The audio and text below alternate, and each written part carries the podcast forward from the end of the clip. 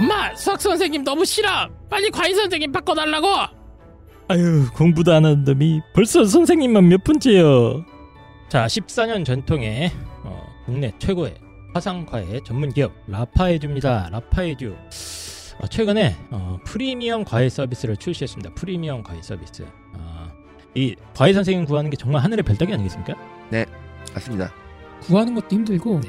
그분하고 오랫동안 가는 것도 더 힘듭니다. 아, 맞습니다. 그래서 내 아이를 정확하게 이해해주고 우리 아이한테 맞는 정확한 뭐 숙제라든가 과제라든가 이걸 콕콕 찍은 다음에 우리 아이들이 또 공부하기 싫어하지 않습니까? 이렇게 잘 구슬려가지고 예, 물가에 이렇게 당겨서 물을 먹여야 되는 이런 어려운 과제를 해야 되기 때문에 과외라는 작업이 정말 힘든데 이 좋은 과외 선생님 찾기가 하늘의 별따기에다가 심지어 너무 비쌉니다. 그래서 라파에듀가 만들었습니다. 라파에듀에 그 십사 년 동안 어, 과외 수업을 하면서 이 서바이벌, 서바이벌이죠. 살아남은 최고의 일 타 선생님들이 이제 명품 과외 서비스를 특별하게 제공을 하고 되었습니다. 그래서 저희 방송에도 나왔던 김용천 선생님이라던가 이정관 선생님 이런 분들은 과외를 받을 수가 없대요. 네. 그 정상적인 방법을 받을 수가 없을 정도로 대기가 많이 걸려 있는데 이 명품 과외 서비스를 활용을 하시면 최고의 어떤 과외 고수들의 맞춤형 과외를 갖다가 이렇게 콕콕콕 집어서 받을 수 있는 그런 서비스가 되겠습니다. 라파에듀 명품 과외 프리미엄 과외 서비스 지금 시작을 했으니까요. 저희 네이버 입시왕 카페에 자세한 내용 좀 올려드리도록 하겠습니다. 어, 과외 선생님 구하기 정말 힘들고 뭐 대학생 선생님도 괜찮지만 더, 더 경력 있는 검증된 선생님을 원하신다면 라파에듀의 프리미엄 과외 서비스 많은 이용 부탁드립니다.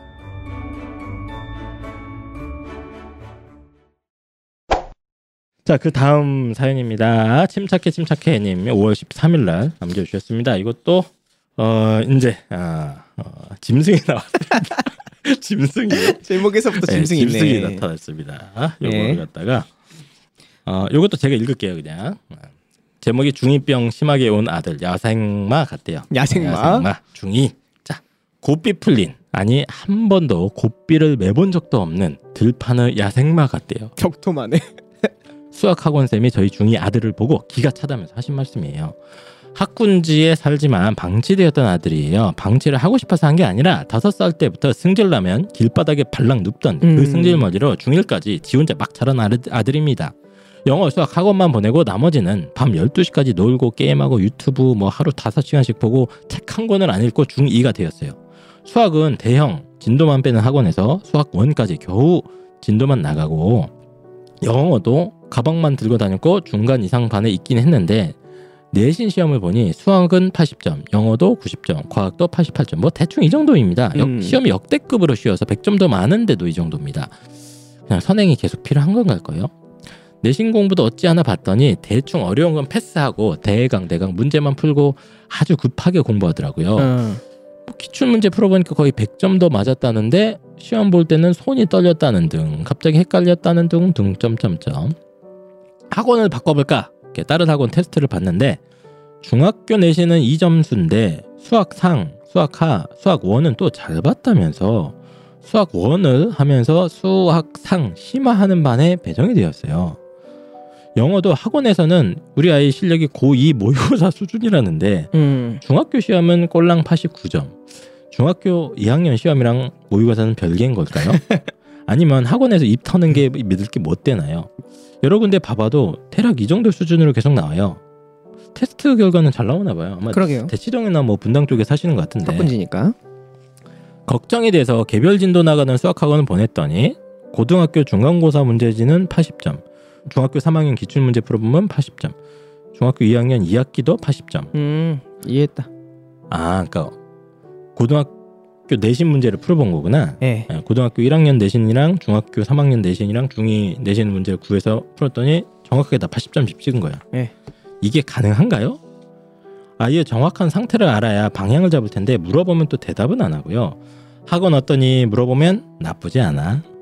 공부 어렵니 물어보면 음, 늘 딱히 어렵지 않아. 쌤은 어때? 잘 가르치셔? 음, 나쁘지 않아. 엄마 나쁘지 않아. 수학은 이거 왜 틀린 거야? 어려워? 아, 실수야. 고치니까 다 맞던데? 그만 물어봐. 이렇게 합니다. 파악은커녕 오 분 이상 돼야 하면 제가 쓰러질 것 같아서 그냥 안 보고 말게 돼요. 이런 아이도 일단 빡세게 학원을 넣어야 되는 걸까요?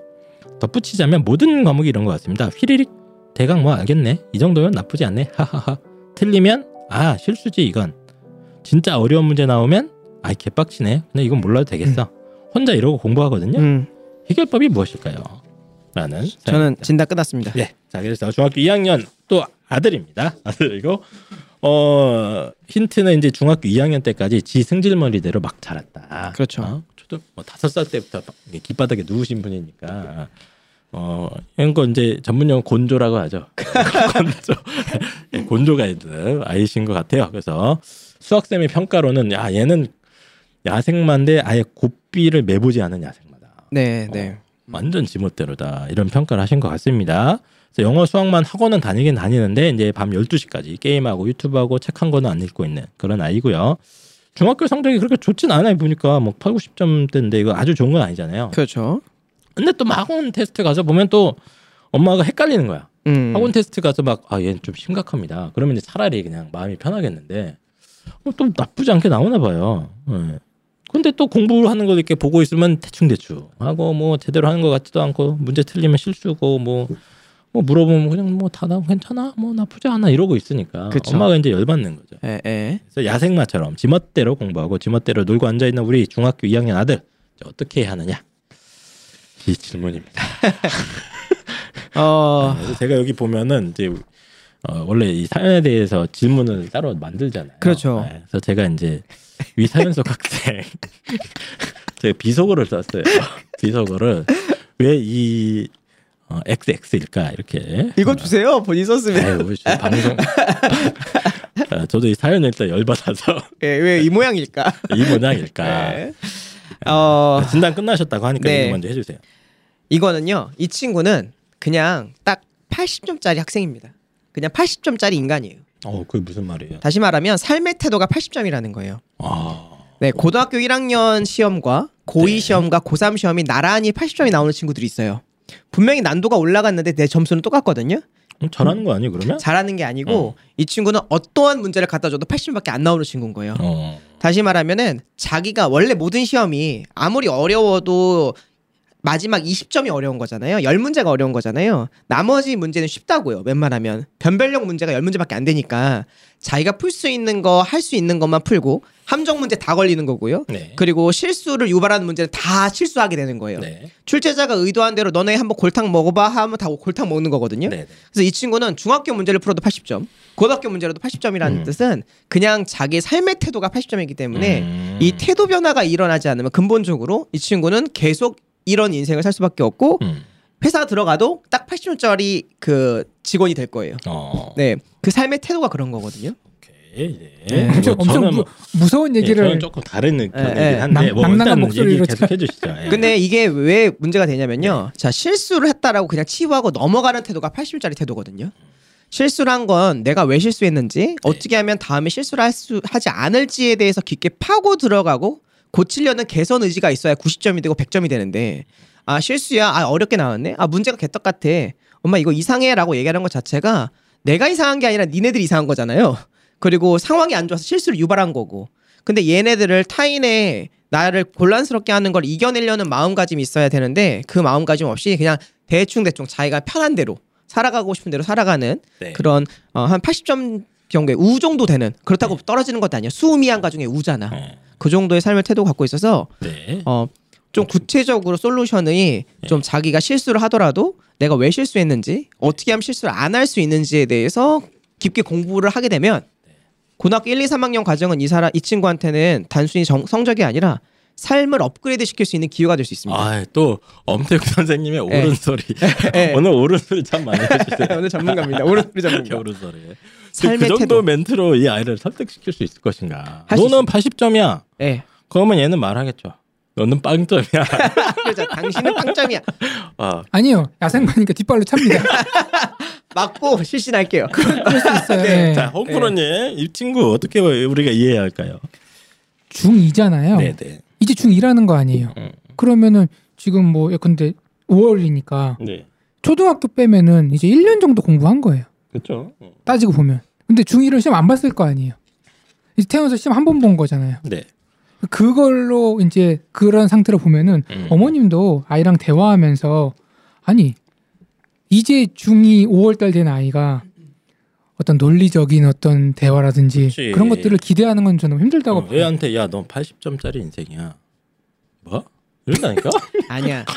근데 그럼 이거 어떻게 설명할 거예요? 고일 거를 팔십 점을 맞아요. 똑같이. 그건 네. 어떻게 설명할 거예요? 이제 이제 이걸 그 설명을 하려고 하는 건데. 좀 얘기해 주세요. 네. 그래서 보세요. 학원 왔더니 그러면 학원 너무 좋아. 그러면은 말이 안 되는 게 말이 안 되는 줄 알아요? 학원이 좋은데 내 성적이 안 좋잖아요. 음. 근데 책임인 거야. 음. 그럼 학원 이건 정말 못 가르쳐. 그럼 학원 옮겨야 되는 거잖아. 음. 아, 귀찮아. 그래서 나쁘지 않아. 그러면은 이대로 그냥 가는 겁니다. 나쁘지 않은데? 예. 네. 공부 어렵니? 그럼 공부 너무 어려워. 어, 그러면은 어 어려워? 야, 무슨 문제가 있는 거 아니야? 되는 거잖아요. 공부 너무 쉬워. 그러면 쉬운데 이거 그거밖에 안 나와. 그러니까 이 아이는 이렇게 대답할 수밖에 없는 상황인 거예요. 이거 봐, 다 의문문이잖아. 봐봐. 잘 가르치시니? 음. 잘 들린 거야? 어, 엄마는 근데 안 물어볼 기회가 없다니까. 예. 근데 사실 답답한데. 사실 이제 어, 수험생이 되면 그러니까 중이부터 고삼까지의 대화는 대부분 이제 이런 식으로 흘러갑니다. 네. 그래서 아이들이 부모랑 대화를 안 하죠. 그러니까 네. 그게 싫다는 일단 거지. 이 대화는 뭐 저는 크게 문제될 건 없는 것 같고요. 으흠. 그 성적을 보면은 부모님이 그 혼란스러운 그거잖아요. 아 그러면 공부를 그래 우리 아이는 공부를 못해 인정을 하려고 그랬는데 테스트 보면은 그게 아니래. 나쁘지 않다는 거야. 네. 어.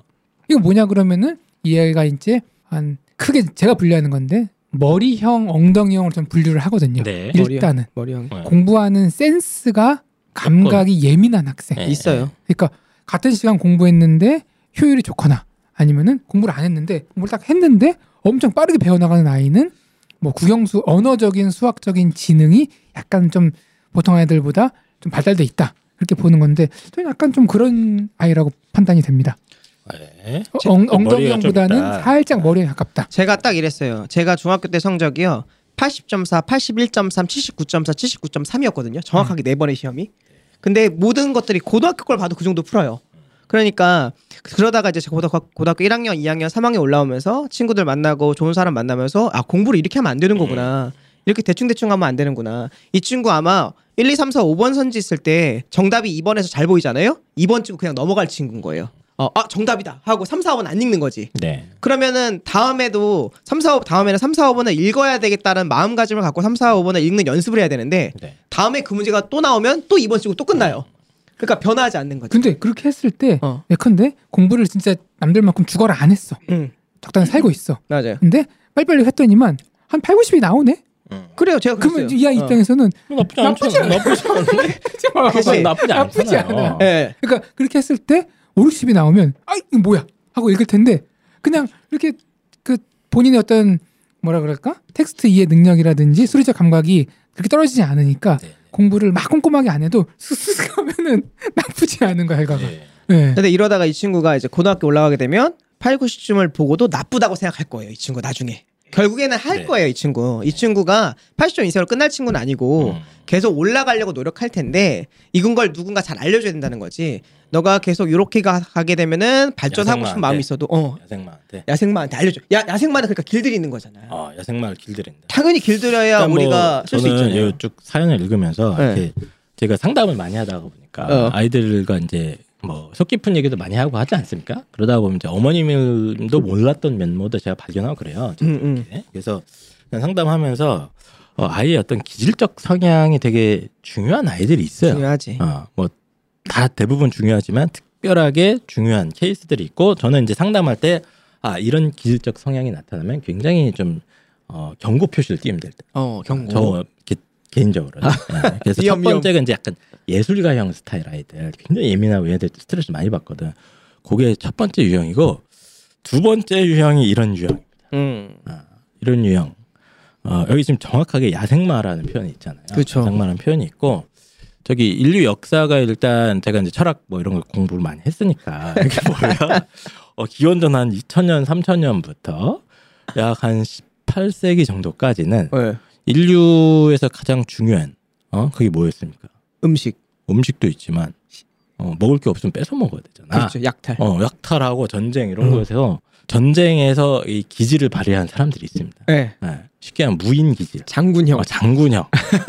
그리고 인류의 역사에 상당히 오랜 기간 동안은 이 사람들이 출세를 했어요. 그렇죠, 그렇죠. 아, 뭐 무, 무인들이, 예, 무인들이 뭐 한국에서도 이렇게 보면은 뭐 이제 조선시대 이후야 뭐 음. 이렇게 했지만 고려시대까지는 싸움 잘하는 놈이 짱이거든. 아, 그렇죠. 그래서 네. 막 전쟁터에서 사실 필요한 기질이 이런 거거든요. 그쵸. 야생만 전쟁터는 변수의 연속 아닙니까? 그쵸, 그때 맞습니다. 어떤 문제가 발생하고 위기가 닥쳐도 어 승질머리로 야 해쳐버리는 거지. 야, 좋아 이렇게. 그렇지. 네, 이런 무인 기질을 가진 애들이 있다니까요. 그래서 옆에 책사가 있잖아. 어. 반드시. 애들이 만약에 좀 이렇게 고전 시대에 태어났으면 대접받고 훌륭하셨을 거야. 하고 막, 어, 아, 막 장군님 소리 듣고 이랬을 텐데 이제 요즘 같은 현대 사회에 태어나니까 맞아. 애들이 약간 시시한 거야.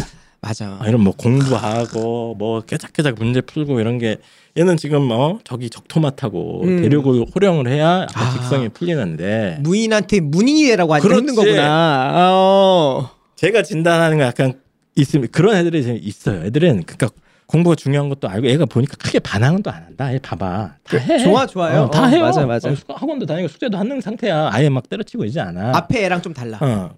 근데 이제 딱히 관심이 안 가는 거야. 타고난 어. 기질상 그냥 사소하게 느껴지는 겁니다. 그게 이런 뭐 그죠? 뭐 이거 뭐 틀리면 어떻고 맞으면 어떻습니까? 그러면 가면 되네. 네.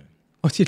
어? 거기 뭐냐? 어딜 갑니까? 호주 사막으로. 호주 사막. 거기 가면 이제 옛날에 그런 삶의 상태를 유지하는 분들이 있거든요. 왜 몽골로 가라 그래? 징기스칸의 후배가 이렇게 뭐 이렇게 빨간색 얼굴 칠하고. 저는 네. 이제 이런 아이들을 보면 그 뭐 예전에 이제 그, 그 소설 같은 거 있잖아요. 뭐. 그 전쟁을 다루는 소설 음. 보면 여포 이런 사람들이 있습니다. 그렇죠. 네, 여포나 뭐 장비. 음. 아, 어머님이 이제 이 아이를 바라볼 때 약간 그런 관점으로 바라보셔야 된다. 어. 내 아이가 여포나 혹은 장비 같은 뭐 좋게 말하면 뭐 이순신 장군이나 이런 좀 무인 계열의. 그, 그러면 이 여포가 이렇게 얘기하는 거야. 네. 아 개빡치네. 이거 어. 몰라도 되겠어. 그랬어. 여포가. 몰라도 되겠어. 이 아이한테 엄마가 어떻게 합니까? 그럼 어떻게 해야 돼요? 네. 어, 무서운데? 엎드려야지. 얘가 화나면 진짜 화난 거거든. 네. 그래서 얘네들은 이제 자기들만의 사실 자존심이 굉장히 높고 어. 자부심도 있고 뭔가 잘하고 싶은 욕심이 원래 많은 애들이야. 음. 올라가고 싶은 욕심도 있고. 그래서 제가 드리는 처방은 뭐냐면 일단 어차피 학군지잖아. 그래 네. 학원 잘 다니잖아. 됐어. 음.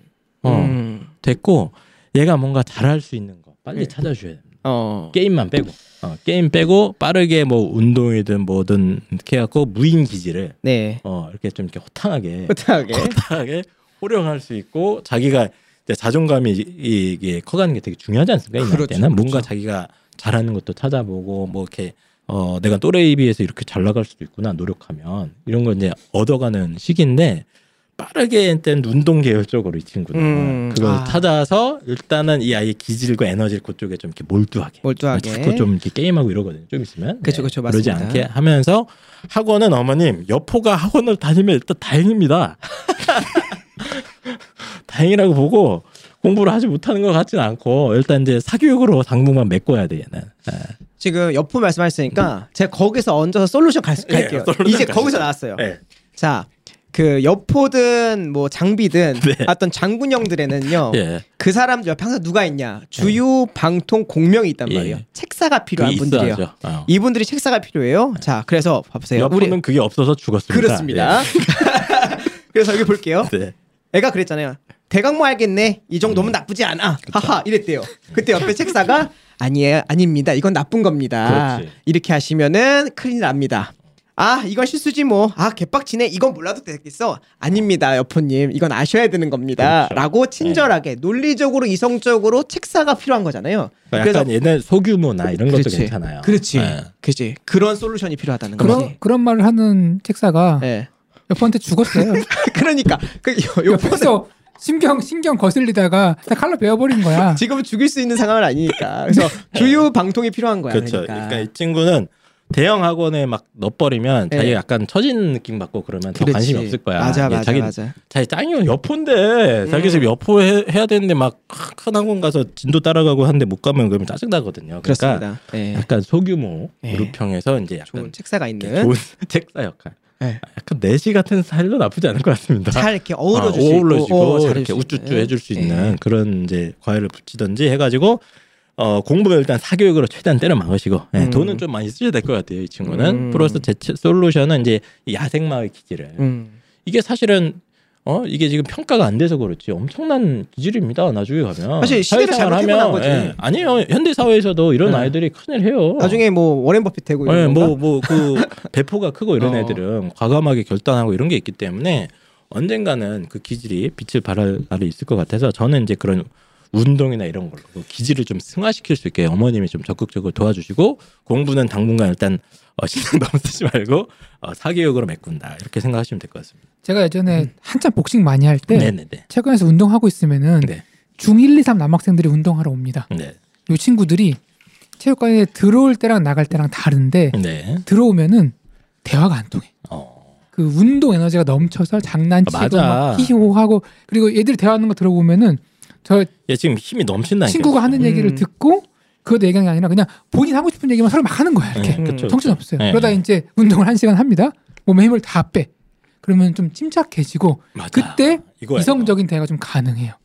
그래서 저는 뭐 이 아이가 좋아하는 운동이나 그런 거 있으면은 음. 그런 걸로 좀 에너지를 발산하는 걸 저는 나쁘지 않다고 봅니다. 음. 근데 억지로 시키면 안 되고 하고 싶은 걸 시켜야 돼. 그렇죠. 하고 싶은 걸 시키면 음. 되는 거고. 음. 홍프로는 얘 어떻게 합니까 이제? 아까 뭐 뭐라 그랬어? 뭐 머리형이 좀 있는 것 같다. 그렇죠. 네. 네. 머리형이고 저는 지금 어, 나쁘진 않아 보여요. 저는 시간이 이제 중이잖아요. 음. 그러면 저는 중이면은 이제부터 공부하는 스타트라고 생각을 하거든요. 그쵸. 따지고 네. 보면 그 어머님도 약간 네. 서두른 부분 조금 있어요. 그냥 이제 워낙 학번지니까 열심히 네. 하는 애들 마, 한 많이 많이 보이시니까 그런데 어 우리 아이 여포기 때문에 아니 조금 네. 전에 방금 직전 중인데 거기는 핸드폰을 수장을 시키라는지 얘기하다가 갑자기 여기서는 시간을 두고 기다리라더니 아까는 극단의 조치를 했잖아요. 상황이 다르잖아요. 상황이 다르다. 똑같은 상황이야. 얘도 아니, 다섯 시간씩 게임하고 똑같아. 유튜브 하루 종일. 어, 이, 얘도 게임 중독이에요? 네.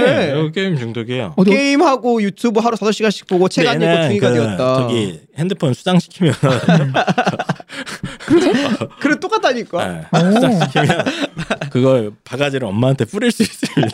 조심하셔야 돼요.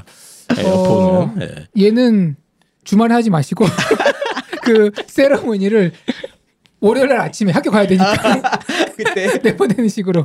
예. 아 얘도 얘도 이렇게 하는 거구나. 아, 그렇게 하세요. 근데 어쨌든 좀 얘는 너무 서둘지 않았으면 좋겠다. 이제 처음 시험 본 거니까. 그리고 머리가 홍프로님 말씀 그거죠. 않으니까 음, 좀 기다려보자 이 얘기인 거죠. 그리고 그거는 필요해요. 그러니까 뭐냐면 지금 이 아이가 아니 뭐 나쁘지 않겠네. 이거는 실수네. 이건 몰라도 되겠어. 이런 어떤 증상은 되게 보편적인 현상이거든요. 많이 나타나죠, 보통. 대부분의 아이들이 다 이런 식으로 네. 자기 합리화를 합니다. 맞아요. 근데 그거를 속으로 조용하게 하는 애가 있고 대놓고 막 큰 소리 치면서 이제 막 하는 애가 있는데 이 아이는 후자인 거예요. 음, 음. 어떻게 보면은 속으로 조용히 하는 친구 나 하는 것보다 나을 수도 있어요. 왜냐하면 속으로 조용히 하면은 이게 곰고 곰고 골아서 고이 고삼 터져버리거든요. 맞아요, 맞아요. 그러니까 미리 발견된 게 아, 미리 발견했으니까 음. 중이 중삼 때 그걸 준비해 나가면 되겠구나. 맞습니다. 그럼 아까 엄쌤이 말한 것처럼 네. 이 아이가 이렇게, 이렇게 말할 때 이거를 교정해줄. 음. 야 실수가 맞지만 실수가 그치. 반복이 되면은 실력인 거고 그러면은 그 실력대로 평가를 받는 거니까 문제 풀 때 이렇게 이렇게 이렇게 하는 식으로 실수를 줄여보자 하는 분이 옆에서 교정해주면은 음. 열 개 틀리다가 한 몇 달 지나면은 여덟 개 틀리다가 이렇게 줄여나가면 되는 네. 거잖아요. 그치. 네. 그래서 그런 식으로 하면 될 것 같은데요. 네. 알겠습니다. 그래서 뭐 저희가 무조건 얘를 방치하는 건 아니고 일단 음. 얘가 이제 언젠간 깨달아야겠지. 아, 이게 나쁘지 않아라는 태도 갖고는 음, 안 된다라는 예. 건 언제 언젠가는 깨달아 나갈 텐데 조금 이제 기다림도 필요할 것 같고. 그렇습니다. 예, 그리고 차분히. 어, 여기도 보면 어머님이 약간 이제 조급한 면이 조금 있어 보여요. 그리고 여기 보니까 이제 계속 물어보시는 것도 보니까 어, 뭐 그치, 쌤은 어때? 잘 가르치셔? 뭐 뭐 잘 가르친다고 하지 뭐라고 합니까? 그러니까. 수학 왜 틀린 거야? 아 뭐 알면서 왜 물어보세요? 그러니까 서리법 알면서 물어보는 거. 어, 왜 틀렸긴 생각 안 났겠지. 봐봐요. 에. 이런 대화의 결론은 다 뭐냐면 공부해라요. 쌤 학원을 옮겼어요? 선생님 잘 가르치니? 잘 가르친다고 하면 그대로 이거, 공부하는 거고. 우리가 지금 사연이 어. 하나 더 있는데 못할 것 같고 음. 요 그럼 대화를 한번 해보자. 이거는 실습을 한번 해봐야 돼. 어. 이제 엄마가 수학 시험 보고 왔는데 이제 어. 막 죽고 죽을 것 같아. 말을 물어보고 싶어. 어떻게 해야 돼? 어 수학 일단 학원을 바꿨어. 어, 바꿨어. 바꿨어. 뭐 이, 어. 딱 왔어. 애가 딱 왔는데. 첫 첫날이에요? 첫날. 첫날. 첫날. 어. 학원 바꾼 첫날. 첫날이니까 이제 그 집에 열 시에 들어왔어. 어떻게 시험 그러니까 학원 선생님 새로 바뀌었는데 마음에 드니? 어, 그렇게 할 수 있잖아. 이렇게 물어보잖아요. 어. 이게 이 말의 결론이 뭔지 알아요? 이 물어본 것의 대화의 끝이 뭐게요? 이승전 공부. 그렇죠. 아. 봐봐요. 자 마음에 들어. 어 그럼 열심히 해. 어. 엄마 마음에 안 들어. 어 그럼 학교 학원 옮길까? 어, 학원을 다음날 옮겨요. 학원은 갔다 와. 갔다 와서 엄마가 또 물어봐. 오늘 학원을 어떠니? 그럼 어쩌라고? 내가 왔어. 왔는데 어떻게 새로 바꿨는데. 어, 그걸 모르지 말고 한 천천히 한 달 정도 기다리고 아유 고생했다 밥 먹어라. 그래서 같이 밥 먹으면서 물어보지 마. 물어보지 말지. 학원이 아, 어땠는지 물어보지 말아야지. 아 답답해 지금. 그러면 그거 너무 결과 부정이잖아. 아 그치. 어? 일단 어. 선생님한테 물어봐. 얘 어땠냐고. 그치 차라리 선생님한테 물어봐야지. 에이, 어때 어땠어요? 일단 들어오면 학원 어. 바꿔서 해도 아 수고했어. 아유 고생했어. 하고 밥 먹이고 뭐 간식 주고 밥 먹이고 좋아하는 걸 시키는 거야. 왜냐면 자, 오케이, 오케이. 안 하던 걸 했잖아. 아우, 힘들다. 학원 안 가던 걸 갔잖아. 얼마나 기특해. 그 자체만으로 계속 관찰하고 있는데 애가 숙제를 하는 모습이 안 보입니다. 어. 숙제를 안 해. 물어보고 싶단 말이야. 그치, 그치, 그치. 숙제를 어. 어떻게 하고 계십니까? 어. 여포, 여포 각하님? 어, 어떻게 하고 계시나요? 물어보고 싶은데 어떡하죠? 아 그때 숙제도 마찬가지예요. 숙제를 내가 엄마가 숙제 했니? 라고 물어보면 당연히 안 했죠. 안 했으면 그 얘기는 뭐야 너 숙제 해라잖아요. 애도 숙제 하고 싶은데 안 한 거잖아요. 에. 억지로 하라고 한다고 하는 게 아니라고 숙제는. 뭐 어떻게? 지가 하게끔 놔둬야 되는 거야. 그래 어떻게? 학원 선생님한테 얘기해서 숙제 검사를 좀 타이트하게 해달라고 하거나 직접 얘기하지 말고 다른 과외 멘토를 숙제 검 숙제를 하는 과외를 붙여주거나. 음. 그런 식으로 돌려야지. 그럼 어. 어떻게 숙제를 계속 안 하고 있단 말이야. 핸드폰하고 유튜브를 보고 있어. 지금 아, 일곱 시 학원 수업이야. 음. 딱 봐도 숙제를 한 적이 없어. 음, 음. 어떡해요. 원래 숙제를 안 하면 그 학원을 보내면 안 됩니다. 학원을 끊어야 돼요. 학원을 끊고 숙제량을 줄이고 아이가 공부를 따라갈 수 있는 과외를 붙이거나. 그럼 이제 그 얘기를 하려면 어. 물어봐야 될 거 아니야. 아니 그거는 숙제했냐? 물어봐야 될 거 아니야. 아니 평생 의문문을 하지 말라는 게 아니라 어떡해? 기다려주는 시간이 있어야 된다는 뜻이지. 충분히 매일매일 어머는 학원 올 때마다 맨날 물어봐줘. 오늘 어땠어? 오늘 뭐 들었어? 계속 물어보지 말고 물어보지 그러면 말라. 스트레스니까 의문문의 횟수를 줄이라고. 줄이라고. 줄이고 그냥 일상적인 대화를 하라고. 오늘 네 아버지가 뭐 했더라. 음. 도, 공동의 적을 만들거나 음. 아니면 아이가 좋아하는 거. 의문문도요. 진짜 궁금한 의문문을 물어보셔야 돼요. 아이가 대답할 수 있는 거. 야 어제 손흥민 골 넣었니? 그렇지 거? 그런 거 좋지. 애가 관심 있어 하는 거. 손흥민 어제 넣었어? 그렇지 그런 의문 좋은 거예요. 궁금하잖아. 오, 엄마 내가 어제 손흥민 골 넣는 거 라이브를 봤잖아. 음. 새벽 네 시에 있는데 프리미어리그 그거 내가 휴대폰을 봤어. 음. 너 어제 안 잤어? 너 휴대폰을 봤어? 그렇지 그렇게 가면 안 돼. 본 건 이미 지나간 거 어쩔 수 없어. 야 그거 그래서 공감해. 엄마도 깨우지 같이 볼 걸. 야 왼발로 쳤어 오른발로 쳤어. 같이 볼 걸. 그런 엄마는 지구상에 없습니다. 있어야지. 그러니까 이런 아, 여포를 힘들다. 맞이한다는 건 아, 여포님을 모신다는 건 그 정도 희생을 해야 된다는 뜻이에요. 그냥 여포 참수하면 안 돼. 그래서 죽었잖아. 여포 어? 조조가 죽여버렸나? 아니 어, 자꾸 배신 때리고 성향이 그래갖고. 그런 걸 어떡해. 안 그러면 방치해야 되는데.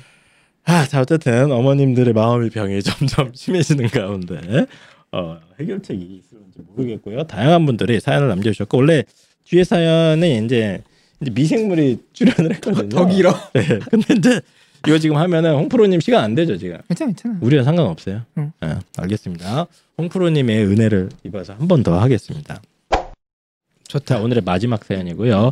롤로랄라님께서 오월 십이일 날 올려주셨습니다. 매일매일 해피한 아메바 아들 앤드 미치겠는 나. 아메바. 자 이거는 상당히 또 이게 작품이에요. 수필로서 작품성이 있기 때문에 어, 국어 선생님께서 한번 읽어주시죠. 네, 제가 좀 빨리 읽겠습니다. 네. 엄청 길어요. 자사고 입학의 기쁨 지금 누리세요. 한 달만 지나면 여러 문제로 문제가 머리가 아플 테니. 이게 슬로건입니다. 첫 문장이에요. 선배 맘의 말이 맞습니다. 전사고에 입학해서 너무 기뻤던 일월 그때가 너무 그립습니다. 삼월부터 이 글을 쓰는 오늘까지 아들만 생각하면 욱하고 속에서 열불이 올라와요. 오늘 직장에서 동료가 아들 잘 지내냐고 물어봤는데 갑자기 얼굴이 빨개지고 열이 나더라고요. 열받는 마음이 오늘따라 더 진정되지 않아 퇴근 후 집에 오자마자 쏟아내는 듯 글을 쓰게 됩니다. 입학한 학교의 제일 좋은 점은 창의적이고 특색 있는 교육과정이 아닌 인조 잔디 운동장으로 뽑았던 아들의 이상 행동은 이월 오리엔테이션부터 감지되었습니다.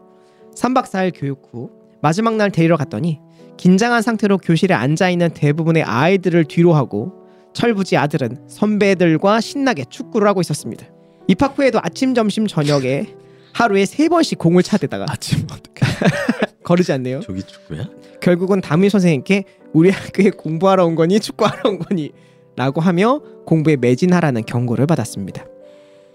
속이 시원한 담임 선생님의 경고 후 축구 횟수를 하루 일 회로 줄인 아들이 남은 시간에 공부를 하기 시작했냐고요? 아니요. 연애를 시작했습니다. 네. 남중과 남탕 학원을 다니던 아이들은 아들은 여자의 눈이 멀었는지 모쏠 탈출에 매우 행복해하며 이성 교제를 하기 시작했고 여친과 하루에 몇 번씩 학교 내 편의점을 다니며 용돈을 탕진하기 시작합니다. 한 달치 용돈을 다 쓴 아들은 토스를 깔아 대학 가면 쓰라고 조부모님이 주셨던 십 년 가까이 모아놓은 돈을 빼쓰기 시작했어요. 토스가 은행 어플이죠. 아이가 체크카드로 돈을 쓸 때마다 저에게 카톡이 오는데 올릴 때마다 또야? 하고 아들 대신 남편에게 소리를 지르게 되더군요. 아침 점심 저녁에 저녁 간식까지 학교에서 주는데 고등학교 한 달 편의점 과자값이 삼십만 원이 넘게 나오는 게 말이 되나요? 그리고 일 학년 일 호 커플이라 소문은 어찌나 빠른지 모르는 선생님도 없고 한마디씩 하셨다고 하는데 아들은 이에 아랑곳하지 않고 매일 해피했습니다. 거기에다 면학 시간에 여자친구 사진을 친구에게 보여주면 잡담을 함 벌점 이 점. 자율학습을 하지 않고 책상에 두 다리를 올리고자 함 벌점 이 점. 친구 자리에 서서 잡담 벌점 일 점. 이렇게 매주 이에서 삼 회씩 리로스쿨 앱에서 뜨기 시작합니다.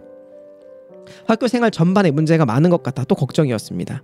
집중력이 좋고 수업 시간에 경청을 잘한다고 생기부에 매년 기록되어 있었는데 다 거짓부렁이었나 싶습니다. 다행인 건지 걱정거리 중 하나였던 연애가 오래가진 않더군요.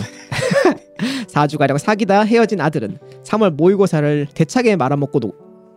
중간고사가 코앞인데도 이별의 후유증에서 공부가 손에 잡히지 않는다고 하더니 삼, 사일 바짝 공부해서 중간고사를 보는 패기를 보였습니다.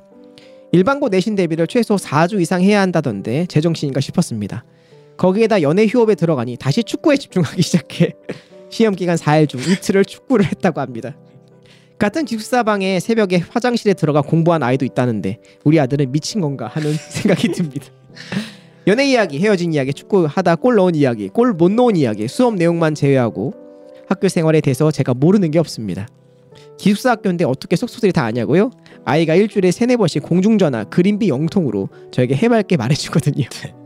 활짝 웃는 얼굴로요. 처음에 참고 들어주다가 공부 좀 열심히 하라고 한마디 하면 자꾸 잔소리하면 앞으로 전화 안 할 거야 라고 오히려 협박을 합니다. 귀엽네 얘가.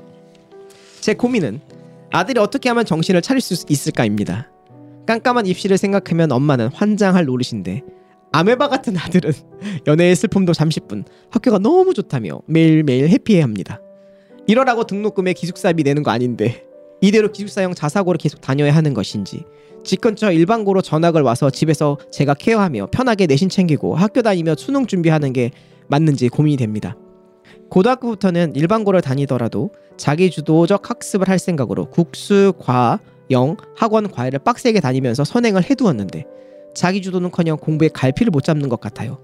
학교에게 믿고 맡겨도 되는지 어떻게 하면 좋을까요? 아들은 본인이 의대를 희망합니다. 산모는 모두 일 등급이지만 국어 수학을 간당간당하게 일 등급 찍고 전교 등수가 상하위권입니다. 중간고사는 이 점 중반이 나왔습니다. 국어 수학 모두 삼 점대가 나왔고요. 동네 일반고 진학한 아들 친구가 일 점대 찍었다는 소식을 들으니 더욱 속상하네요. 네. 사실 마지막 문단이 약간 반전이긴 한데 예. 그렇죠. 아니 그렇게 하고 그렇게 나왔다고? 그게 약간 와, 반전인데 대단하다. 일단은 지금 고등학교 일 학년이고 기숙형 전사고고 남녀공학이면 몇 개 없는데 그러니까요. 외대부고인가? 모르겠어요. 대안에 네. 거기 갔는데 공부를 잘했겠죠. 전사고 갖고 뭐 어머님 말씀으로도 선행도 빡세게 돌렸다. 음. 본인도 의대를 희망한다. 그러니까 학업 역량이 절대 뭐 떨어진 애가 아니에요. 그리고 삼월 모의고사도 거의 다 일 등급은 이제 간당간당하다곤 했지만 국어 수학 다 찍었고 음. 내신이 제일 신기한 게 전사고에서 사 일 공부하고 이 성적이 나올 수가 없는데. 그러니까요. 예. 그래서도 좀 뭐 어쨌든 제 생각에는 예. 앞에 그 스토리를 사실은 아이가 직접 경험한 것보다 어머님이 조금 더 그걸 크게 느끼시는 것 같아. 그럴 가장. 수도 있고. 예. 예. 그러니까 이제 어머님은 기숙형에 보내놓은 상태니까 이제. 근데 또 어머, 애가 하는 얘기 들으면 공부 안 한 것 같긴 하거든. 저는 예. 이거를 이 친구가 지금 일 등급 나오고 중간고사 이 점대 나온 게 예. 지금 잘해서 나온 게 아니라. 아, 그럴 수 있어요. 중학교 예. 때 어머님이 투자해 놓은 것 때문에. 예. 어머님이 예. 그 돈을 쓴. 네. 예. 그게 이제 지금. 빠지고 있는 거지. 그렇죠. 그 네. 효용이 점점 좀 떨어지게 되거든요. 이제 기말고사, 그다음에 이 학년 올라가면 점점점 이게 떨어질 확률이 높아요. 네. 네. 그래서 어쨌든 삼월 달에 입학하자마자 축구에 미쳐서 하루에 세 번씩 어떻게 근데 아침 축구를 어떻게 하지? 난 진짜 미스테리다 이건 진짜. 부지런한 거야. 이때 이때 할 수 있어요. 여기 축구가 있어요? 학교에? 이, 아 이때는 힘이 넘치거든. 그렇지. 그리고 이제 갑자기 연애에 미쳐갖고 한 달 동안 이제 연애를 하다가 또 헤어져갖고 공부 손 못 잡다가. 다시 축구로 슬픔을 승화하고 있고. 아, 아이가 네. 또 멋지네. 어머님이랑 또 매일 통화를 하는데 이건 또 긍정적인 면인 것 같아요. 아이가 그래도 해맑아. 음. 어, 뭐 엄마님이랑 관계도 되게 좋은 것 같고, 보통 이제 막 축구한 얘기 막 이런 거 얘기 잘 안 하거든, 남자애들. 혼날까봐. 예. 근데 이제 막 또 해맑게 막 떠드니까 이제 어머니 입장에서는 이 새끼가 미쳤, 아, 죄송합니다. 이분이 미쳤나 이런 생각이 들고, 어, 어머님이 지금 이제 아메바가 아닌가, 음. 아무 생각이 없고. 어머니 입장에서 그럴 수 있지. 예. 예. 너무 해맑거든 지금. 근데 이 친구 어. 게임 안 하잖아요. 못하지 지금 기숙학교니까. 그러니까 네. 그러니까 축구라도 하는 거거든. 그래서 학업 역량은 분명히 있어 보이는데 정신 못 차리고 축구 뭐 연애 이렇게 딴짓에 빠져있는 우리 아들을 어떻게 해야 되느냐, 이런 게 질문이고요. 어머니 이제 고민 중에 하나는, 아 이거 기숙학교 보내서 이렇게 된 건가? 그렇지. 네, 내가 관리했을 땐 이러지 않았던 것 같은데, 그러니까 다시 집으로 불러들여서 어? 동네 일반고 다니면서 내가 그냥 다시 어? 케어를 해야 되는가? 요 두 가지 질문. 그렇습니다. 그렇습니다. 자, 궁금한 게 홍프로님. 네, 이것도 제가 지금 여기 보면 네. 질문이 똑같습니다. 어. 위 사연 속 학생 왜 저 엑스엑스인가? 네. 그렇죠. 네. 이 친구 전학 가야 됩니까? 그냥 여기 있어야 됩니까? 선생님 생각이 궁금해요. 결과론적으로 어떻게 될지 모르겠지만 일단 이 아이를 제가 어느 정도로 이해를 뭐 잘할 수는 없잖아요. 한번 글을 보고. 근데 음. 만약에 이 상황만 딱 보고 제 아들이다. 음. 그럼 저는 뺄 것 같아요. 음. 뺀다. 빼서 이유는 하나예요. 여자의 눈을 떴단 말이에요. 네. 이거는 야, 한 달만 헤어졌잖아. 돌아올 수 없는 강을 건넌 겁니다. 그렇지. 아니야, 얘 그러니까 얘 다신 연애 못합니다. 태어나서 할 수 있다. 왜? 태어나서 처음으로 그러니까 이성과 얘기하고 손잡고 그런 거에 대한 기쁨을 느껴봤잖아요. 헤어진 게 다 이유가 있어요. 그러니까. 그럼 이제 이거는 이 아이가 안 하려 그래도 계속 몸이 반응을 합니다. 몸은 반응하지만 여자들이 반응을 안 합니다. 아니요. 네. 이분이 학교 때 연애를 못 해봐서 이 소리 하는 거야 지금. 아유, 아이고 이 사람아. 아이고. 아이고 고등학교 때 연애를 해봤어야지 당신이. 그래서 저는 아, 이거는 왜냐면 일단 그 시각적으로 연애 문제 때문에 계속 이성들이 보이잖아. 그럼 이제 이전까지는 신경 안 쓰던 것들이 눈에 들어오기 시작합니다. 아니 근데 그거는 집에 와도 들어오지. 아니죠. 그 전 제 생각에는 음. 이, 학, 이 학생을 남학 남자 고등학교로 보낼 음, 거예요. 그렇지, 그래야지. 아, 네. 제가 유경험자로서 네네. 이쪽 세계에 대해서 말씀드리도록 하겠습니다. 아, 자, 학교를 갔어요.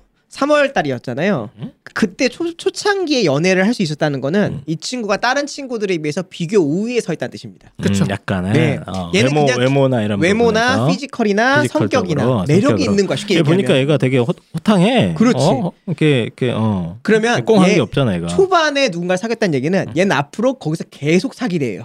어. 그 학교에서는 쟤는 이제는 인기인이 된 거고 연애에 이렇게 소문이 났잖아요. 그러면은 항상 원래 인기인 주변에는 다른 여자들이 더 많이 모이게 되어 있거든요. 그래요. 그래서 얘는 아마 일 년 내내 연애가 안 끊길 확률이 높아요. 잠깐 쉬지만. 어 근데 저는 여기서 네. 힌트가 뭐냐면 어, 사 주 만에 헤어졌단 말이죠. 그게 더 멋있는 거야. 아니야, 얘는 차인 거야. 찐따지. 아, 예, 죄송합니다. 뭐 하다가 차인 거야. 얘 문제가 있어. 연애 못해. 아니야, 사 주 만에 아니야, 차였는 건 중요한 게 아니라 연애를 이, 했다는 보세요. 게 중요한 거야. 엄마와 이렇게 막 자질구레하게 얘기하잖아. 어, 어. 여자친구인데 이렇게 했겠지. 아 아니야 아니야 아이, 아, 아니, 나웃된 거야. 하니, 하니쌤은 저는 봐, 태어나, 태어나서 첫 연애, 연애 경험이 야, 얘는 연애 걱정 없다. 아, 제가 그거 확실합니다. 이거. 아닙니다. 아, 얘는 안 됩니다. 겁나 많아요. 본인이 첫 연애로 결혼했기 때문에 그렇죠. 본인의 경험으로 보는 거지. 아, 저는 저는 하여튼 뭐 저는 연애 문제는 없다. 엄쌤 분석력이 좀 더 설득력이 있는 것 같아요. 네. 저는 그래서 이제 여기 가서 학교에 있으면요 연애를 앞으로 적어도 두세 번은 더 할 거다. 최소한 안 한다 하더라도 그 신경이 음. 네. 계속 쓰이는 거예요. 네. 그리고 이런 여자들 이런 생각을 해요. 지금 괜찮은데 딴 애랑 사귀었잖아.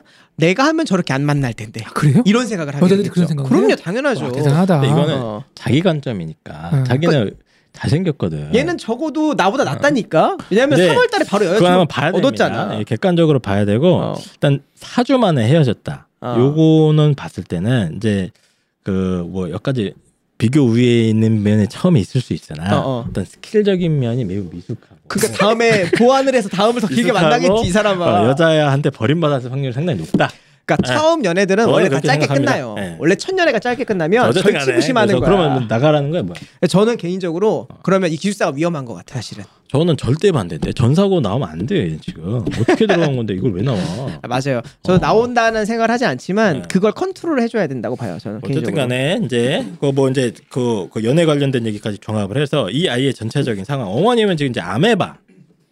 왜냐면 이해가 안 되거든. 야, 걔 막 어머니 엄청 고생해서 전사고 보내놓고 지금 이제 막 애도 의대 간다는 생각이 있고 딱 봐도 중학교 때 엄청 성실하게 했을 거야. 그럼 그렇잖아요. 그러니까 이 정도 성과를 내서 전사고로 입학을 했는데 갑자기 애가 고등학교 가서 어머니 봤을 땐 어, 미친 거 아닌가? 이런 음. 생각이 들 정도니까 이게 어떻게 해야 돼? 얘? 근데 전 개인적으로 네. 시간이 지날수록 열심히 할 거라고 봐요. 아, 뭐 그거는 저도 어, 마찬가지. 왜냐면 학업 분위기가 있기 때문에. 왜 이러는 거야? 왜? 왜 이 난리지? 뭐, 왜 이런 게 아니라 중학교 때 억눌렸던 그 욕망이 기숙사라고 하는 그 특수한 환경 음. 그리고 여학생들 많이 보이고 그리고 엄마로부터 벗어난 그 자유 음. 내가 마음껏 축구를 할 수 있는 그 공간 인조 잔디 축구장 네. 그런 게 포텐이 터져서 지금 일 학년 때는 그런 경향이 많이 보이는 거고요. 하다 보면은 계속 무디고 깎여져서 점점 이 학년 때, 삼 학년 때 더 열심히 할 아이는 확실합니다. 네, 저도 그건 동감합니다. 예, 예. 아, 언젠가는 그래서, 이제 다시 집중해서 할 텐데. 그래서 저는 개인적으로 아메바 아니다. 굉장히 훌륭한 친구다. 욕망을 좀 표출해볼 아, 필요가 있다. 어.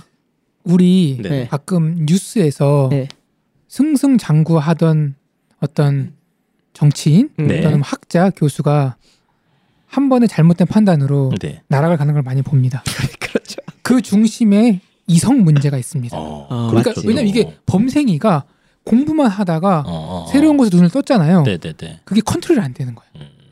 저는 그래서 아 이거 되게 위험할 수 있다. 음, 그러니까 뭐 이거 이걸 잘못 컨트롤하면 유, 위험한데 그럼 이제 약간 이성 교제나 이런 게 든 그 그 뭐 왜 왜 그런 거야? 이 고 예 고릴라야 아메바야 뭐야? 예.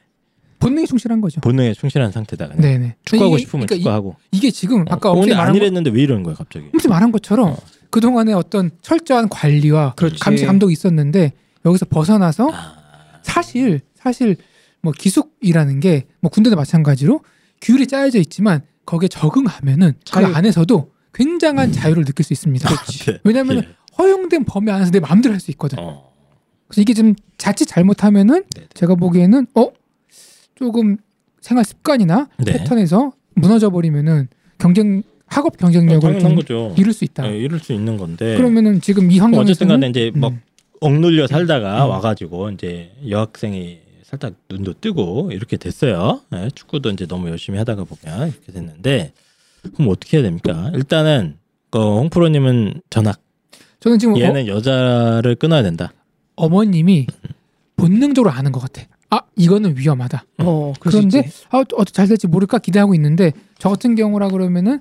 어 일 학년 내에 좀 승부를 볼 것 같아요. 음. 아니 아니다 싶으면은 노선을 정리해 주는 거죠. 일 학년 끝나고. 아니 전사고 지금 내신 이 점 오까지 떴는데 이걸 버리라고?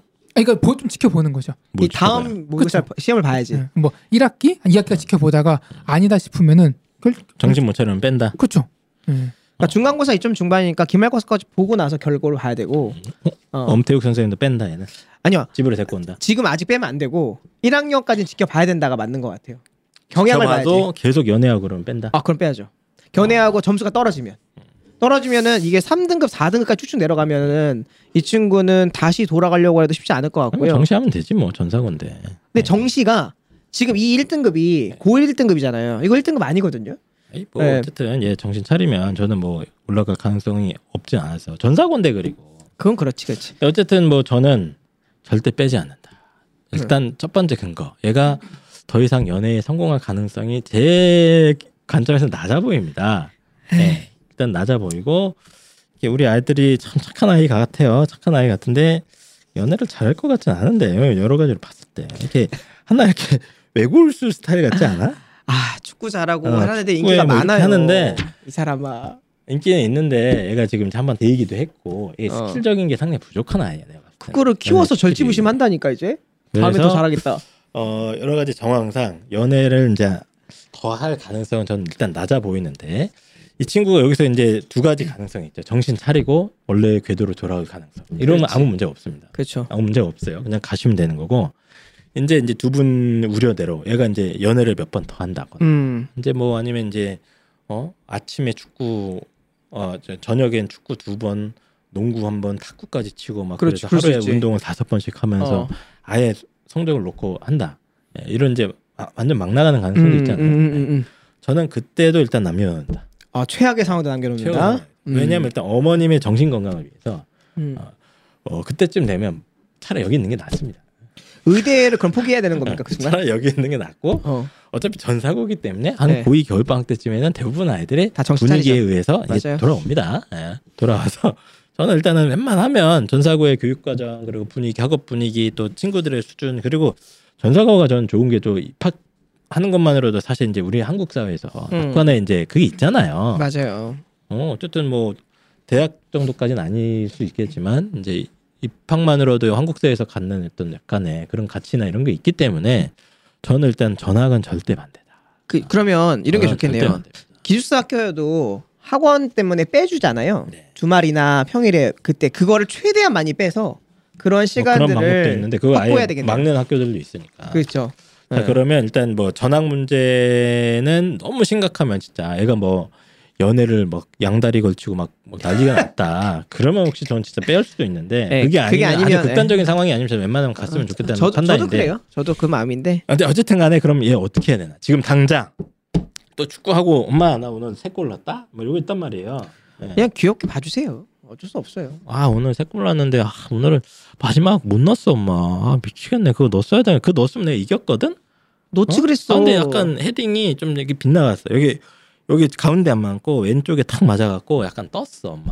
훈련을 좀 해볼까? 어. 헤딩 잘하는 훈련?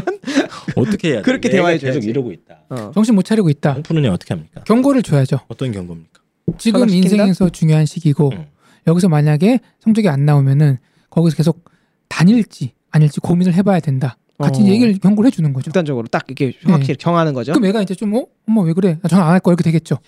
알려주, 미리 알려주는 거예요. 그렇지. 네, 이런 엄마가 판단을 내릴 수 있다. 왜냐하면 지금 아까 말씀하신 대로 뭐 고등학교 얘기도 하는데 결국은 뭐 의대를 얼마나 진지하게 희망하는지 모르겠는데 의대를 가느냐 못 가느냐로 입시 결정내는 거지. 네. 고등학교 입학으로 나중에 고등학교 서비스로 다닐 거 아니잖아요. 그렇지. 그러니까 의대를 가면은 남은 인생을 의사의 삶을 사는 거고 네. 의대를 못 가면 다른 인생을 사는 거니까 제일 중요한 게 거기에 포커스를 맞춰서 네가 지금 거기에 학업에 집중을 못하면 네, 네. 이거는 엄마로서는 조치를 할 수밖에 없다. 음. 너의 인생을 위해서. 무슨 조치? 전학 조치라든지. 강력한 조치가 뭐야? 배수 지진. 배수 지진. 배수의 짓. 어, 어. 저는 얘는 되게 착한 애라서 엄마 말 되게 잘 듣는 애예요. 친해요 우리 엄마랑. 친하고 음. 얘는 계약을 해야 됩니다 지금. 계약. 계약을 걸어서 어 일단 축구는 주 삼 회 이내로 제한. 음. 제한하고. 그리고 이제 뭐 공부나 이런 거에 대해서 이제 아 어쩔 수 없죠. 원래는 과정으로 이렇게 평가를 하는 게 맞는데 기숙사니까 결과로서 이번 기말고사 때 내가 더 바라지 않는다. 오케이 잘했다. 이쯤 중반이면 괜찮으니까 이걸 유지를 하되 너 이대로 가면 떨어질 수 있으니 어? 남들이 하는 만큼만 해라. 남들 그래도 삼 주 사 주 하지 않니? 음. 오케이 그리고 시험 기간 동안에는 축구 주 일 회 이내로 억제 뭐 이런 식으로 축구의 횟수를 기준으로 일단 계약 조건을 만들고 요거를 지키느냐 안 하느냐 가지고 약간은 이제 그 지금 관계가 좋으니까 어. 아이가 좋아하는 거를 이렇게 이렇게, 어? 이렇게 뭐라고 하냐면 당근을 줘야죠. 음. 네. 당근을 줘서 네가 이렇게 이렇게 하면 네가 좋아하는 거 이렇게 해줄게 이렇게 해서 일단은 지금 아메바기 때문에 단순하잖아요. 어, 단순하기 때문에 좋아하는 거를 가지고 계약 조건을 좀 구체적으로 명세화시키고 얘가 착하기 때문에 아직은 전 그게 통할 것 같거든요. 이게 만약에 계약 그거, 조건이 그거, 무리해지면 네. 애가 또 이제 슬슬 앞에 사연처럼 거짓말하기 시작합니다. 아, 그럴 수 있는데 어. 애가 아직 착해 얘는. 어, 착하고 착하게 뭐 어긋난 애는 아니야. 어. 어? 꼴 넣은 얘기 이런 하는 아들이 어디 있어요. 이런 애 진짜 착한 애예요. 근데 지금 그렇기 때문에 일단... 정확하게 축구는 일단 일 학년 때는 주 삼 회, 이 학년 때는 주 일 회 이내로 이제 이 회까지, 이 회까지 하고 시험 기간에는 어머니 아예 못하게 하라고 하면 좀 힘들어할 수 있으니까 일 회. 주 일 회 이내로 최대한 한번 해보자. 어? 뭐 어쩔 수 없이 한두 판 떼야 될, 뛰어들지는 모르겠는데 일단 억제. 지금 코, 게임 하는 것보다 낫잖아. 낫지. 어. 건강하잖아. 어, 건강한 거예요. 네. 네. 그러니까 이제 횟수를 줄이고 어, 이거 이 조건을 충족하면 내가 너한테 이런 거 이런 걸 한번 같이 한번 만들어 보자. 이렇게 해서 구체적인 계약 조건을 명시를 해줘야 됩니다.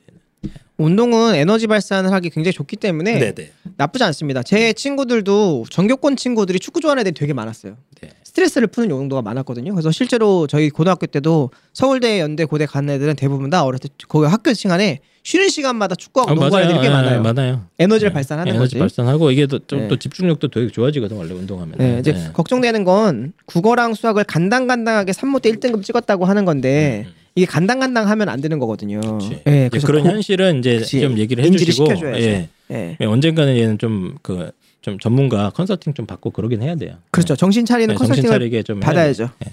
제가 이제 학생들을 보면은 네. 만점을 올라가서 이거를 쭉 유지하는 별로 없습니다. 네. 약간의 기복은 있어요. 네. 그러다가 훅 떨어지기도 합니다. 그러니까 저는 이렇게 하면 좋을 것 같아요. 이 아이가 바닥은 찍을 수 있어요. 음. 근데 거기서 아이들이 정신을 차리고 공부에 다시 올인하면 올라옵니다. 네. 근데 바닥을 찍었는데 거기서 정신을 못 차리고 못 올라온다. 그러면 이제 한번 결단을 내려줘도 될 것 같다. 음, 그러니까 떨어지는 것만으로 중요한 게 아니라 네네. 거기서 아이가 어? 아이가 아니다 하고 본인이 이제 스스로 뭐 개인적인 여가 시간 정리하고 다시 학업에 집중하면 좋긴 한데 네. 그게 안 될 수도 있거든요. 근데 거기서 한번 판단을 내려주시면 좋을 것 같습니다. 네. 뭐 저는 어머님이 대화를 이 친구랑 대화가 잘 통해서 저는 뭐 말을 얘기 많이 하시고 음. 그러니까 너무 막 어머님이 답답해하는 듯 하기보다는 그냥 너 왜 이렇게 축구를 너무 많이 하는 거 아니니? 너 왜 그러니? 너 요즘 외롭니? 뭐 이런 얘기도 해가지고 좀 말로 잘 틀어주시고 야 그냥 우리 세 번만 한번 해보자. 잘 어슬르고 달래서 계약 조건 좀 짜고 웬만하면 이 학교에서 그래도 해결을 보는 거를 저는 어, 추천을 좀 그렇죠? 드리고 싶습니다. 예. 환경을 바꾸는 건 좋지 않아요. 예. 여기 좋은 곳 갔으니까. 예. 연애를 일 년에 세 번, 네 번 이상 하면 그때 이제 예. 회수 소환 네. 소환 조사 한번 해야죠. 네. 제가 봤을 때 그럴 리가 없다. 비밀 연애 갑니까? 네, 그럴 리가 아, 없어. 난 그럴 수 있다 본다. 아니야, 내가 한번 연애하면 고등학교 네, 때는 계속 하는 거예요. 흐름으로 봤을 때 그 정도는 아니야. 저는 안 한다 하더라도 신경을 쓰니까 늘 있지 마음속에. 그 정도 기량은 아니야. 기량이 아니래.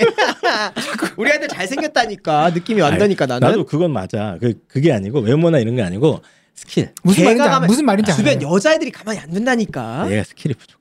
여자애들이 어 우리 엄마 표현으로는 어 여시 같은 것들이 와가지고 꼬신다 그러면 이게 그게 신경 쓰이는 거야. 그런 부족한 남자를 컨트롤할 수 있는 네. 또 그쪽 분야에 경험이 많은 친구들이 또 잘 이끌어주면 다 전사고라서 뭐 네. 그런 일 별로 안 일어납니다. 뭐 그럴 수 있죠. 예. 자 어쨌든간에 저희가 지금 가야 돼요. 제가 이제 가야 돼요. 아, 제가 뒤에 또 일정이 있어가지고 그 룰루라나님 뭐 아메바처럼 느껴지긴 하겠습니다만 이제 고일이고 막 처음 시작했으니까 고등 아메바입니다. 예. 네. 좀 있으면 이제 뭐야. 세포 분열을 해서 인간이 네, 될... 아 미토콘드리아가 들어갔구나. 음. 네, 이제 좀 있으면 분열할 거예요. 그러니까 네. 조금 어... 기다려주시고 어... 미토콘드리아가 관계가 가시죠. 좋으시니까 답답하더라도 계속 예, 좋은 관계는 유지해주시자 이런 생각을 좀 한번 해봤습니다. 그래서 일단 오늘 사연을 네 개밖에 못했는데 다 그냥 좀 어, 약간 하드코어 담배 수술 같은 예, 힘든 사연들이 많았습니다. 마지막으로 한 마디씩 좀 해주시죠. 예. 아이들을 보면은 네. 답이 있어요. 네. 음, 딸 둘 키우기 나의 라임 네. 그다음에 이분 재밌는 것 같아요. 음. 야생마 같은데 아, 침착해 침착해 아, 이 네. 아이디예요. 아이디 아이디 네. 그리고 여기 해피한 아메바 그 아이디가 룰루랄라거든요. 아이의 모습이 어, 닉네임에 들어가 있네. 닉네임에 들어가 있네. 네. 음. 그러니까 어. 본인의 아이디대로 하면은 큰 문제는 생기지 않는다. 어, 아이디에 본능적으로 아이디를 만들면서 본인에게 필요한 걸 쓴 것 어, 같아요. 그렇네. 네. 어, 또 좋습니다. 네. 뭐, 뭔 소리인지 모르겠지만. 네. 선생님? 어, 제가 오늘 말씀드렸던 거지 핵심은 이제 대화법. 음, 음문으로 대화하지 않는다. 의문문을 하더라도 진짜 궁금해서 아이의 상황과 아이가 고, 좋아하는 걸 진짜 궁금해서 물어보는 건 괜찮지만 이미 대답을 알고 있는 서리법으로는 얘기하지 않는다. 네, 알겠습니다. 그 점 한 번만 더 기억해 주시면 감사하겠습니다. 네, 자 이제 오월도 끝났고 이제 학기 말로 다가가고 있습니다. 많은 분들이 또 기말고사의 압박 이걸로 또 괴로워하실 텐데 조금만 지나면 또 여름방학 즐거운 여름방학이지 않습니까? 아, 즐거운 즐, 여름방학 때는 또 뭐 해야 되죠? 네, 그래서 남은 입시 수험 생활을 빡세게 하기 위해서 여러 가지 좀 어, 고민할 게 많은데 그때마다 저희 입시왕이 조금씩 도움을 드릴 예정이고 저희가 입시왕이 이제 썸머스쿨, 음. 예, 좀 겨울 여름방 사실 지난 겨울방학이 저는 개인적으로 성과가 되게 만족스럽거든요. 너무 잘 됐죠. 예, 너무 네. 그러니까 아이들이 이렇게 공부에 몰입하게 우리가 이렇게 도와주는 그렇지. 그 과정이 내, 내가 너무 되게 감동적이었어요. 뿌듯했어요. 예. 어, 되게 좋았거든요. 썸머스쿨도 예. 아이들이 더 조금 더 집중할 수 있게 저희가 여러 가지를 준비하고 있으니까요. 그렇죠. 예, 맘사이, 예, 썸머스쿨과 맘사이 예, 부탁드리고 또 어, 기말고사 기간에도 저희가 맘사이 또 어, 똑같이 운영합니다. 좀 이렇게 밤 늦게까지 해서 그렇죠. 아이들이 조금 더 집중할 수 있게 어, 맘사이 한번 겪어보시면 빠져나올 수가 없어요. 그렇습니다. 아, 너무 좋습니다. 예, 네. 많은 이용 부탁드리도록 하겠습니다. 그럼 오늘 고생 많으셨고요. 저희 또 다음 주에 돌아오도록 하겠습니다. 안녕. 감사합니다.